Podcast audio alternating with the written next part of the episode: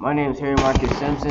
And my name is Maverick Carver. And we're going to talk about 21 Savage, a.k.a. Shéyaa Bin Abraham Joseph, a black African-American known by his stage name of 21 Savage, and a songwriter, and he's a record producer.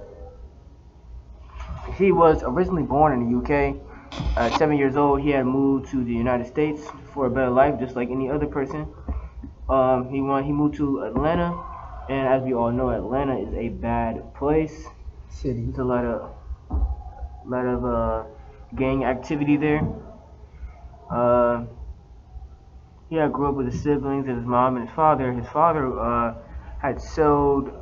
would sell cocaine, and his mother did not approve of that, which had broke them up. And father like son, 21 Savage had wanted to sell cocaine too, because he thought that would be the way out.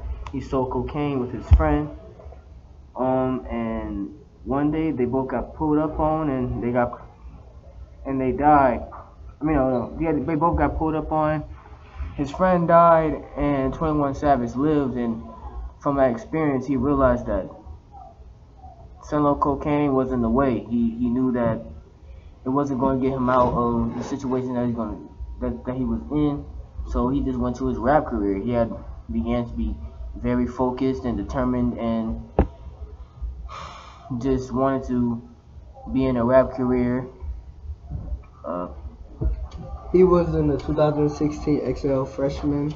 That means where a group of rappers go and they hand out their best freestyle that they can give. 21 Savage also has six siblings. Altogether, seven of them, but half of them are dead. Here's a couple of his famous quotes he said. He said, "There will always be heartaches and pains, and when it's over, you'll be able to breathe again." He signed with Epic Records. The song he got famous off was Red Ops, and he had a gang called Slaughter Gang.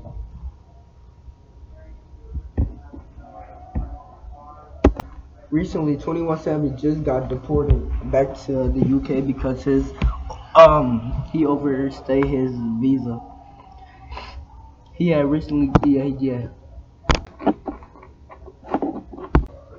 Like Ever said, he had overstayed his visa. He had stayed there for a little while, but still had came back because he had got everything situated, and he had came back to the U.S. and he came to the U.S.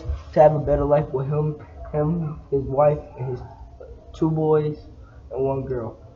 Yeah, it's his family. They know that thing that he goes through, and his kids looks up to him and like the way he's going with his career so far. He provides for his family, and the main thing that he would never ever forgive somebody is if he came for his family, double crossed them, or just snitched on them, period.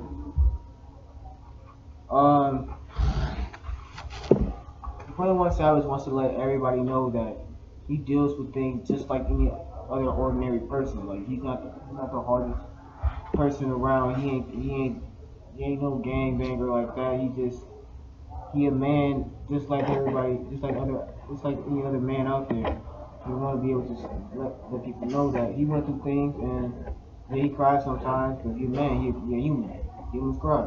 Humans go through emotions. All his family members, almost all of them, almost got murdered. Yeah, they almost got murdered, and that's how half of his family members are passed away now.